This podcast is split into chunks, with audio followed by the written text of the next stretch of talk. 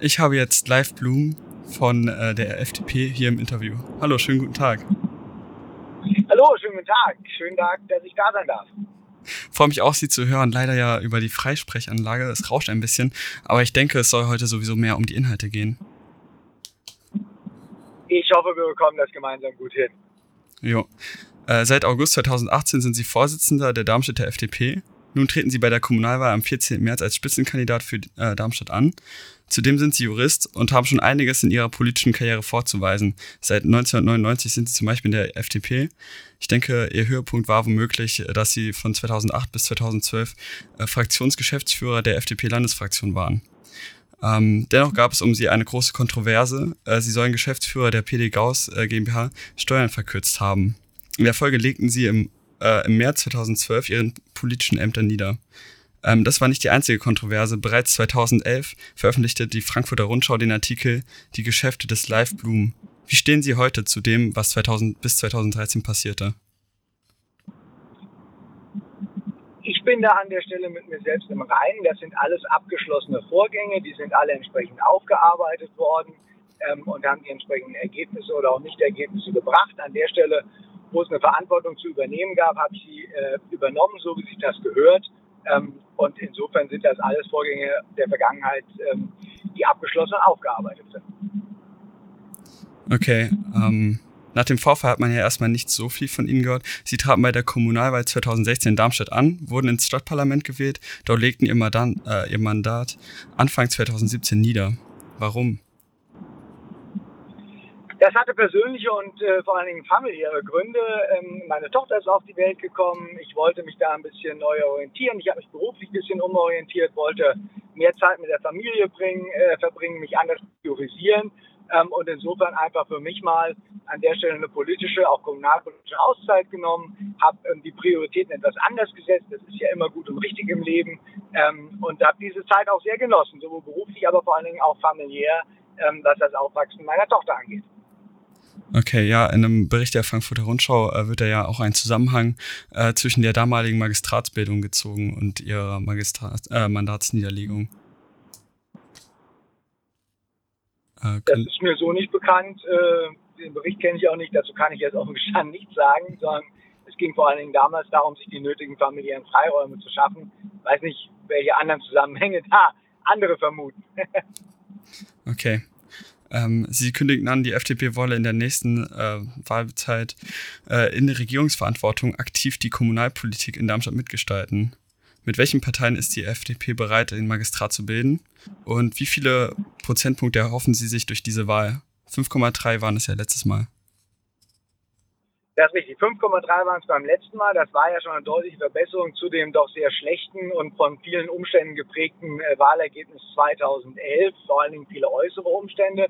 Ähm, ich hoffe sehr, dass wir in der Lage sind, unser Ergebnis nochmal zu steigern. Ich denke, zwischen äh, 6 und 8 Prozent ist, ist durchaus realistisch äh, und auch wünschenswert. Äh, das hatten wir in Darmstadt auch äh, schon mal erreicht, 2006. Ähm, und insofern äh, ist zunächst mal unser Bestreben, ein gutes Ergebnis zu haben, eine starke kommunalpolitische Kraft zu sein und dann zu schauen, mit wem Mehrheitsbildungen möglich sind. Da sind sicherlich viele Gesprächspartner denkbar. Am Ende des Tages all diejenigen Kolleginnen und Kollegen, die sich so wie mir hier im demokratischen Spektrum bewegen. Da gibt es bei uns keine Denkverbote.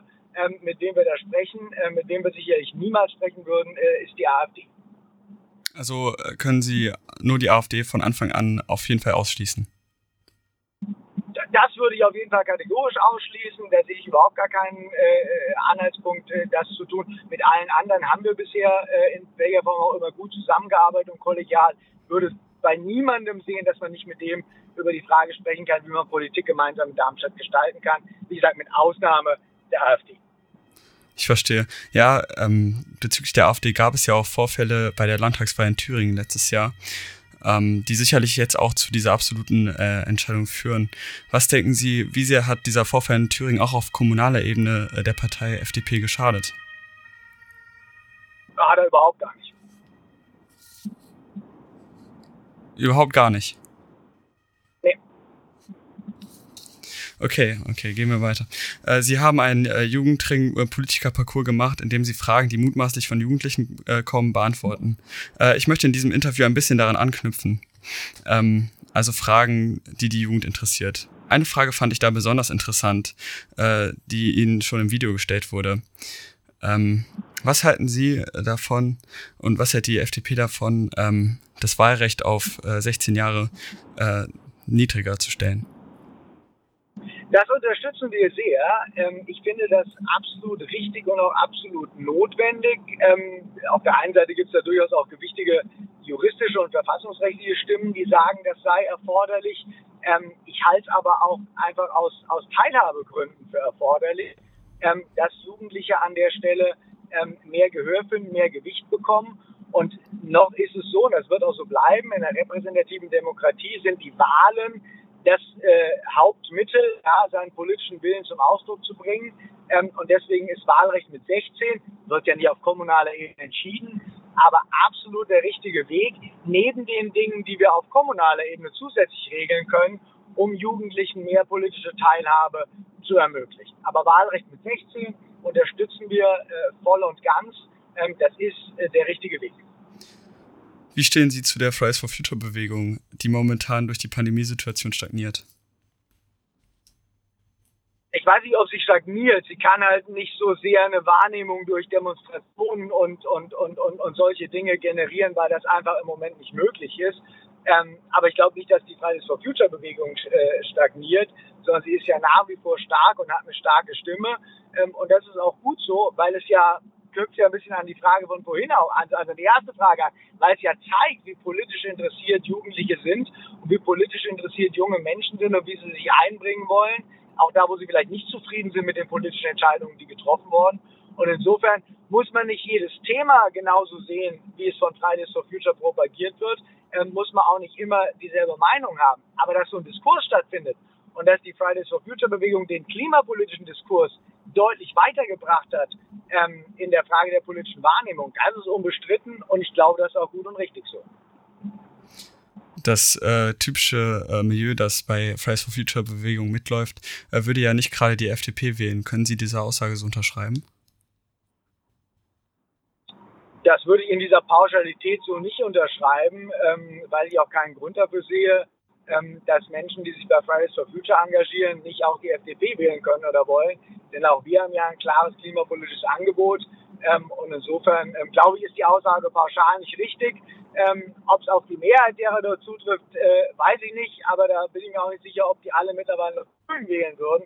Also insofern, ähm, da maße ich mir kein Urteil an. Okay, ich verstehe. Ja, äh, zu den äh, klimapolitischen Vorhaben Ihres Wahlprogramms gehen wir auf jeden Fall später nochmal genauer ein. Ähm, Jetzt kommen wir erstmal zu einem anderen Punkt. Nach der Magistratswahl will die FDP dem hauptamtlichen Magistrat Nachhilfeunterricht in Sachen interkommunale Kooperation geben. Generell fordert die FDP mehr Zusammenarbeit mit den umliegenden Gebieten. Können Sie die Bereiche, in denen das passieren soll, konkretisieren und auch die Umsetzung? Ja, das können wir. Und ich glaube, der Hauptbereich, um den es da geht, ist am Ende die Frage ähm, der Verkehrspolitik, der Verkehrsplanung, der Verkehrsinfrastrukturplanung weil wir dort äh, ja sehen, dass die Verkehrsprobleme, die wir teilweise in Darmstadt haben und die bei uns immer wieder diskutiert werden und die auch eine Lösung zugeführt werden müssen, die resultieren ja nicht alleine aus dem, was sich an Verkehr aus Darmstadt heraus selbst generiert, sondern die resultieren ja daraus, dass wir mit unserem Landkreis zusammen eine hoch äh, interdependente, eine hoch voneinander abhängige ähm, äh, lokale Gemeinschaft bilden. Und deswegen muss Verkehr auch regional geplant und auch regional in der Infrastruktur ausgebaut werden. Und da, glaube ich, kann man deutlich mehr tun. Da geht es auch um die Frage, dass man Finanzmittel zusammenpackt, um, damit solche Maßnahmen wie zum Beispiel eine Straßenbahn nach Rostock möglicherweise anders als bisher gedacht finanziert werden können. Geht es aber auch um kleinteilige Maßnahmen, die möglicherweise die eine oder andere Kommune im Umland alleine gar nicht schultern kann. Deswegen ist eigentlich ähm, in gemeinsamer Abstimmung mit unseren Freunden im Landkreis unser Plan, die DADINA, die es ja schon gibt als verkehrsbezogenen Zweckverband zwischen Stadt und Umland, auszubauen ähm, über das Maß hinaus, was sie jetzt macht, zu einer Verkehrsinfrastrukturgesellschaft, ähm, die regionale äh, Verkehrsinfrastruktur auch finanziert und schafft ähm, und gemeinsam plant. Ich glaube, da ist schon viel Fachwissen vorhanden und da könnte nochmal ein richtig großer Boost in der interkommunalen Zusammenarbeit mit einem echten Mehrwert auch entstehen. Und äh, könnte dieser Mehrwert nicht über die Verkehrsstruktur hinauslaufen? da gibt es sicherlich auch noch viele andere Punkte. Wir können auch mal über eine gemeinsame Schulentwicklungsplanung reden. Das ist ja ein Thema, was auch seit zehn Jahren diskutiert, aber noch nicht umgesetzt worden ist, weder bei den beruflichen Schulen noch bei den allgemeinbildenden Schulen. Ähm, also da gäbe es mehrere Themen, ähm, wo man das noch intensivieren und auch vor allen Dingen institutionalisieren könnte. Ähm, und das wollen wir sozusagen angehen, immer auf Augenhöhe mit dem Umland, nicht nur mit dem Landkreis, sondern auch mit den umliegenden Kommunen. Ähm, denn äh, Darmstadt darf auch nicht sozusagen der Dominator dieser Region sein, nur weil es das Oberzentrum ist, sondern wir müssen mit unseren Partnern auf Augenhöhe gemeinschaftlich agieren. Dann können wir was Gutes für uns und für die Region äh, zusammen bewirken. Beim Thema Mobilität setzt die FDP auch auf Nachhaltigkeit, mehr ÖPNVs, bessere Radwege etc. Das, was die FDP fundamental von anderen Parteien unterscheidet, sie möchte auf keinen Fall ein Dieselfahrverbot in den Innenstädten. Warum? Ja, wir möchten auf keinen Fall sozusagen ein Dieselfahrverbot in dieser Pauschalität, ähm, wie es besteht, sondern die Frage von Fahrverboten egal welche Art und Weise. Es gab ja Darmstadt auch schon Fahrverbote vor dem Dieselfahrverbot, Lkw-Durchfahrtsverbot etc. pp. Ist eben immer eine Frage sozusagen der Verhältnismäßigkeit und ob das, das Mittel sozusagen, das gewählt wird, durch den Zweck gerechtfertigt ist. Ähm, das kann unter Umständen auch so sein, das ist überhaupt gar keine Frage, dass sozusagen auch temporäre Fahrverbote ähm, möglicherweise notwendig sind. In dieser Pauschalität und in dieser apodiktischen Haltung, es kann aber nur ein Fahrverbot sein, ist das aber unserer Meinung nach A, verkehrspolitisch falsch, B, auch juristisch wenig tragfähig. Und deswegen, ähm, sagen wir mal, sprechen wir gegen diese Pauschalität und Absolutheit ähm, hin zu einer ähm, zweckorientierten äh, Maßnahmenbewertung, die dann ein Fahrverbot möglicherweise singulär gar nicht ausschließt, aber auch nicht zum einzigen Allheilmittel und zum einzigen Zweck äh, stilisiert, äh, denn das ist es eben nicht, weil da, durch das Fahrverbot wird das Problem im Zweifel vor allen Dingen verlagert, aber nicht gelöst. Also, um das Ganze jetzt nochmal ein bisschen kürzer zu fassen und zu konkretisieren, Sie sind für Fahrverbote, wenn sie geprüft und angemessen sind. Wir sind für Fahrverbote als eine mögliche Maßnahme, wenn die Zweck-Mittel-Relation entsprechend angemessen ist. Und das bedarf eben in der Tat der von Ihnen angesprochenen Prüfung äh, technischer und juristischer Art. Und dann muss man sich solche Maßnahmen eben genau vor dem Hintergrund anschauen. So ist es. In anderen Bereichen wollte die Bürokratie aber abbauen. Wenn es um diese Fahrverbote geht, also dann nicht? Das die Frage verstehe ich offen gestanden nicht. Äh, das, das verstehen die, was das mit Bürokratie zu tun hat. Äh, um so ein Dieselfahrverbot äh, zu überprüfen, bedarf es wahrscheinlich dann eine hohe Menge an Bürokratie, so wie ich jetzt äh, Ihre Antwort einstufe. Ähm, in, in Wirtschaftsbereichen. Naja, das, behördlich, das behördlich angeordnete Maßnahmen auf ihre Rechtmäßigkeit überprüft würden, ist doch dem Rechtsstaat immanent. Also das halte ich jetzt nicht für überbordende. Da haben wir andere Stellen, wo es überbordende Bürokratie gibt, aber dass sozusagen behördliche Verfügungen rechtsstaatlich überprüft werden und rechtsstaatlichen Überprüfungen standhalten, ähm, würde jetzt nicht unter Bürokratieabbau oder Aufbau subsumieren wollen. Okay. Ähm, dennoch werden die bereits ergriffenen Maßnahmen als höchst fragwürdig eingestuft und auch als politischen Kulturkampf. Können Sie mir genauer erklären, warum das diese Fahrverbot ein politischer Kulturkampf ist? Das ist ein politischer Kulturkampf gegen das Auto, vor allen Dingen politisch motiviert. Und das macht meiner Meinung nach keinen Sinn. Es geht überhaupt gar nicht darum, in der Verkehrs- und Mobilitätspolitik, das haben Sie ja gesehen, wenn Sie unser Programm gelesen haben, dem Autoverkehr äh, das Wort zu reden. Das ist äh, weder zukunftsorientiert ähm, noch sinnstiftend. Aber Maßnahmen, die einseitig darauf motiviert sind, einen Verkehrsträger zu benachteiligen, ohne insgesamt sozusagen Benefits für das Gesamtsystem zu schaffen, sind auch nicht zielführend. Und das ist das, was eben aber in weiten Teilen sozusagen gerade passiert. Und das ist das, was uns stört und wogegen wir uns wehren. Wir wehren uns überhaupt gar nicht gegen die Frage einer Verkehrs- und Mobilitätswende, gegen die Dekarbonisierung des Verkehrssektors. Das ist zwingend geboten und das wird von uns auch voll mitgetragen. Ähm, aber es muss eben immer ganzheitlich betrachtet werden und nicht fragmentiert und sozusagen politisch motiviert. Das macht im Zweifel wenig Sinn und führt nicht zum Ziel, das man erreichen will. Zitat, eine rein ideologisch motivierte flächendeckende Parkraumbewirtschaftung, insbesondere in den Wohngebieten, lehnen wir ab. Stadtverordnete Frau Dr. Blau von, der, von ihrer Fraktion setzt sich in nahezu jeder Rede, bei denen ich bisher anwesend war, und ich war in äh, drei Stadtverordnetenversammlungen anwesend, aber genau dafür ein, vor allem bei Diskussionen über die linken Siedlungen. Ist das nicht widersprüchlich? Zudem, wo, wo sollen die zahlreichen äh, Autos sonst äh, untergebracht werden? Weiß nicht, ob sie jetzt so, also ob der Zusammenhang sozusagen so treffend ist, wie er jetzt gerade von Ihnen dargestellt wird. Wogegen wir uns wehren, ist eine Parkraumbewirtschaftung. Parkraumbewirtschaftung heißt ja, Parkraum wird gegen Entgelt, sei es Anwohnerparkausweis, Münzautomat oder was auch immer zur Verfügung gestellt. Das kann an bestimmten Stellen ein Steuerungselement sein, das richtig und wichtig ist. Nicht umsonst sind die Parkhäuser in Darmstadt in der Innenstadt ja schon immer gebührenpflichtig. Das kann aber aus unserer Sicht keine flächendeckende Maßnahme sein, weil sie eben auch kontraproduktiv wirken kann oder auch, sage ich mal, dem Bedürfnis der einzelnen Anwohner, insbesondere in Wohngebieten, entgegenwirkt. Und deswegen haben wir die Aussage so gewählt, wie wir sie gewählt haben. Eine flächendeckende Parkraumbewirtschaftung lehnen wir ab, sondern es muss eben auch da mal geschaut werden, was bringt es dem Quartier, den Menschen, die dort leben, ja, ähm, an Verbesserung, wenn wir Parkraumbewirtschaftung einführen. Nichts anderes sagt das und nichts anderes kenne ich eigentlich auch von Frau Dr. Blaum in den Aussagen, die sie getätigt hat. Okay, Sie haben auch eine Mach Machbarkeitsstudie für ein Musterparkhaus für Elektrofahrzeuge in Auftrag gegeben. Äh, wie genau kamen Sie auf die Idee für ein solches Parkhaus und welche Ziele könnten damit erreicht werden? Also wir haben keine Machbarkeitsstudie in Auftrag gegeben. Wir würden uns wünschen, ähm, dass so eine Machbarkeitsstudie entsteht, ähm, äh, gemeinsam getragen von äh, Entega, äh, Enetz und ähm, der Digitalstadt der Bauverein AG, weil das doch ein schönes Musterbeispiel. Der Darmstadt will doch bei der Klimapolitik vorangehen, was wir auch gut finden. Ähm, und dann ist es doch immer gut, man macht das aber mal an konkreten Projekten greifbar. Und wenn wir über die Frage von Dekarbonisierung des Verkehrs und Elektromobilität und Förderung von Elektromobilität reden, dann müssen wir auch über Ladeinfrastruktur reden. Und wir haben im Moment eine Situation, auch in der Innenstadt, die das überhaupt gar nicht befördert.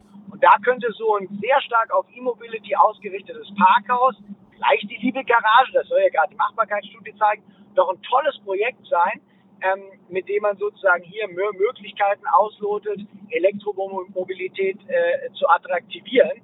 Da hängen auch noch ganz andere Möglichkeiten hinten dran, wenn wir darüber reden, dass man Elektrofahrzeuge auch als Batteriespeicher benutzen kann, etc. pp. gibt es tolle Modelle. Ähm, und das mal auszuprobieren und da gedanklich mal nach vorne zu gehen, würde der Stadt Darmstadt doch super anstehen. Und deswegen haben wir den Vorschlag gemacht. In Ihrem Wahlprogramm äh, findet Bildung auch einen hohen Stellenwert. Ähm, die FDP will in Darmstadt ein, breit, ein breiteres Angebot unterschiedlicher Schulen. Zudem mehr Eingangsklassen. Nicht zuletzt auch mehr Kitas.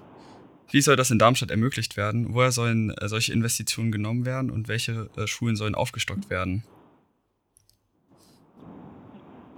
Schulen auch, das ist ja immer eine Frage der Schulentwicklungsplanung. Das ist eine Frage der Bevölkerungsplanung äh, und insofern sage ich mal die Frage, welche Schule sozusagen wie wächst und wo wächst, ähm, muss ja immer in diesem Gesamtmaßstab zu sehen sein.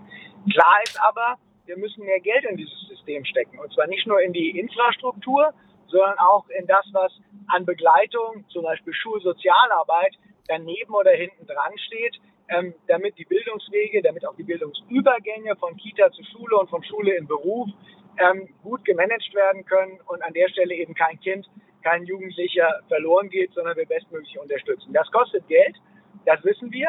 Das sind aber absolut prioritäre Zukunftsinvestitionen und die können wir, das haben wir ja auch deutlich im Programm gesagt, durchaus auch für eine gewisse Zeit ähm, schuldenfinanziert ähm, stemmen, wenn klar ist, wie wir sozusagen auch die Schulden wieder zurückzahlen. Wenn wir also der Kreditaufnahme auf der einen Seite auch einen klaren langfristigen Tilgungsplan gegenüberstellen, ähm, und insofern ist das, glaube ich, genau der Weg, wie man da die Investitionsmittel nochmal deutlich erhöhen kann, ähm, um die dringenden Nachholinvestitionen, die es einfach gibt, nicht nur im Bereich Digitalisierung, aber auch im Bereich Digitalisierung, ähm, auf die Straße zu die TU soll einen noch besseren Ruf bekommen und unterstützt werden.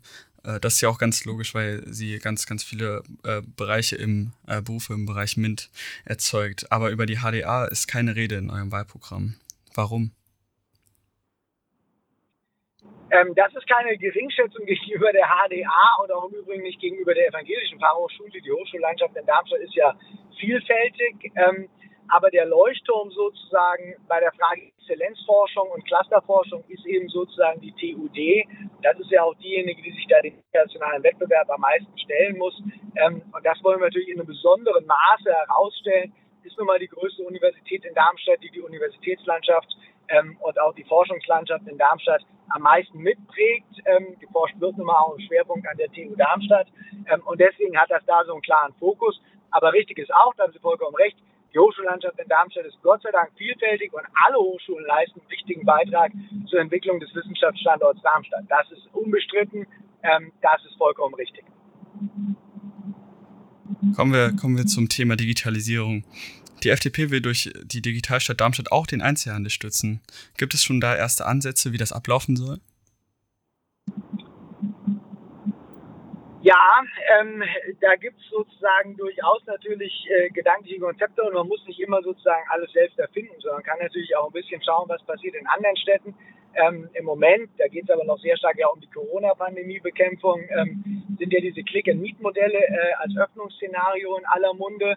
Ähm, ich glaube aber, dass wir Dinge sozusagen, die sich jetzt teilweise ein Stück weit aus der Not geboren etabliert haben, ja, wie dieses Schaufenster Darmstadt, dieses Digitale, ja, ähm, wie die Frage, ähm, sind vielleicht sozusagen Kunden auch in Zukunft, weil sie sich daran gewöhnt haben, ähm, stärker dem Online-Einkauf zugewandt. Muss das dann alles außerhalb von Darmstadt bei großen Plattformen stattfinden oder können wir nicht sozusagen auch eine lokale Handelsplattform da finden und stärken? Ähm, das sind Dinge, denen man sich, glaube ich, auch nach der Corona-Zeit zuwenden muss, weil möglicherweise jetzt eingeübte Verhaltensmuster auch beim Einkaufen ähm, beibehalten werden. Ähm, und insofern da einfach ein kontinuierlicher Wandel stattfindet den wir mit unserer Wirtschaftsförderung und mit dem City Marketing aktiv begleiten wollen. Sie bemangeln ja selbst den Zustand der Digitalstadt. Unter dem Beispiel kritisieren Sie Herr Reiser und den Zustand der Ausländerbehörde. Wie würden Sie den Zustand verändern, um Ihren Ansprüchen gerechter zu werden? Ja gut, der Zustand der Ausländerbehörde ist, glaube ich, nicht alleine äh, auf der, auf, dem, auf der fehlenden Digitalisierung gewachsen, sondern da zeigen sich, glaube ich, ähm, im Kleinen mehrere große Versäumnisse. Das ist zum einen natürlich die Prozessdigitalisierung, ähm, das ist zum anderen aber auch das, die, Person, die fehlende Personalentwicklung, das fehlende Prozessmanagement. Ähm, das sind eben alles Dinge, die dort überhaupt gar nicht etabliert sind. Und die muss man wahrscheinlich alle drei gemeinsam angehen, um die Zustände bei der Ausländerbehörde zu verbessern. Da wird die E-Akte alleine am Ende auch nicht tun. Okay. Ähm, Thema Wohnen ähm, Zitat, Vereinbarung zwischen der Stadt Darmstadt und Investi äh, Investoren in Bezug auf einen Wohnungs, äh, Eigentumswohnungsanteil für das untere und mittlere Segment sind daher unser Ziel. Zitat Ende. Wenn ich das richtig verstehen soll, äh, soll dadurch auch der Mietspiegel ähm, sinken, dadurch, dass eben eine geringe, geringe Nachfrage nach Mietwohnungen besteht. Ist das so richtig? Das könnte sozusagen auch eine Wirkung auf, auf, auf, auf den Mietwohnmarkt natürlich haben. Das ist überhaupt gar keine Frage. Ob das aber so signifikant den Mietspiegel auswirken würde, ähm, äh, weiß ich gar nicht oder würde ich auch mal nicht in den Fokus dieser Maßnahmen stellen. Uns geht es darum, ähm, Wohneigentumsbildung zu stärken, weil Wohneigentum sozusagen äh, der beste Schutz vor steigenden Mieten ist und auch eine adäquate Form von Altersvorsorge und Sicherung gegen Altersarmut. Und da muss es eben darum gehen, auch denjenigen zu helfen, die im Moment Schwierigkeiten haben, sich mit Wohneigentum in Darmstadt zu versorgen. Es nutzt ja nichts, dass das ein paar wenige können, sondern es soll ja möglichst breit möglich sein für junge Familien, für Menschen mit geringeren oder eben, wie gesagt, wie Sie von Ihnen auch zitiert, mittleren Einkommen. Und da müssen wir, glaube ich, fördern. Es gibt genug, die sich das leisten können. Die brauchen keine Hilfe, die kriegen das schon hin. Den anderen müssen wir helfen mit gezielten Programmen, mit gezielten Hilfestellungen, damit es eben für viele möglich wird. Ähm, und darum geht es uns an der Stelle. Und deswegen ist das auch genauso fokussiert. Kleinere und mittlere Einkommen sollen hier in den Fokus genommen werden. Und wie genau soll das funktionieren, dass dann nicht wohlhabendere Privatpersonen sich die günstigen Wohnungen kaufen und ihren Gewinn dadurch maximieren? Ja gut, da haben wir ja einen, einen, einen, einen Punkteplan aufgelegt und auch im letzten Sommer schon groß vorgestellt. Da hat ja auch medial große Resonanz erfahren. Ähm, wir wollen zum einen einen Familienzuschuss ähm, beim Erwerb äh, von äh, Grundstücken aus äh, städtischer Hand, dass äh, Familien gefördert werden können mit Preisnachlässen auf die Grundstückskaufkosten. Wir wollen, dass die Sparkasse nochmal ähm, bei potenziell jetzt auch wieder steigenden Bauzinsen, wenn man sich das ansieht, nochmal mit einem Zinsverbilligungsprogramm über die KfW-Kredite und so weiter, die es gibt, ähm, auf jeden Fall da nachhilft. Wir wollen schauen, dass wir die Erbpachtprogramme wieder stärker in den Fokus nehmen, dass diejenigen, wo es trotz aller Hilfen nicht für Eigentumserwerb lang zumindest aber vielleicht die Möglichkeit haben, im Wege der langfristigen Erbpacht so eine Art von Eigentum äh, äh, zu schaffen. Das sind alles äh, Momente. Wir wollen Investoren, die bauen, verpflichten, ähm, solche ähm, Wohnungen, wenn es ein Geschosswohnungsbau ist, eben auch vorzuhalten und an den Markt zu bringen. Ähnlich wie wir es jetzt im Mietsegment ja auch haben, dass es da eine verpflichtende Quote gibt. Ähm, und das sind, sage ich mal, die Einzelmaßnahmen, die genau das in Summe bewirken sollen. Okay. Äh, die FDP setzt sich ja auch für den Erhalt der Wälder ein. Äh, das, äh, das ist einer der größeren Punkte zum Thema Umwelt in eurem Wahlprogramm. Ähm, was ist äh, dort euer Plan genau? Wie sollen Wälder wie zum Beispiel der Westwald erhalten bleiben? Ähm, also ich, zunächst einmal mal dankbar, dass es eine, eine, Bestandsaufnahme jetzt mal über diesen runden Tischwald gab äh, und das Ergebnis hat ja jetzt deutlich gezeigt, in welchem Zustand nicht nur der Westwald, sondern der Stadtwald insgesamt ist. Das muss uns wirklich alle gemeinsam sorgen und zwar nicht nur wegen des Klimawandels, sondern auch grundsätzlich. Ähm, der Magistrat hat da ja einige Punkte vorgelegt, die wir durchaus auch unterstützen, wo wir sagen, das geht genau in die richtige Richtung. Unser Fokus liegt klar darauf, erstens Wiederaufforstungsprogramme nachhaltig und langfristig finanzieren, die den Waldbestand sozusagen stärken und auch wieder aufbauen. Wir sind sehr dafür, die kommerzielle Waldbewirtschaftung aller städtischen Waldflächen ähm, vollkommen einzustellen und eben nicht mehr kommerziell getriebene äh, Forstwirtschaft in unseren Wäldern zu betreiben, zumindest in den Stadtwäldern.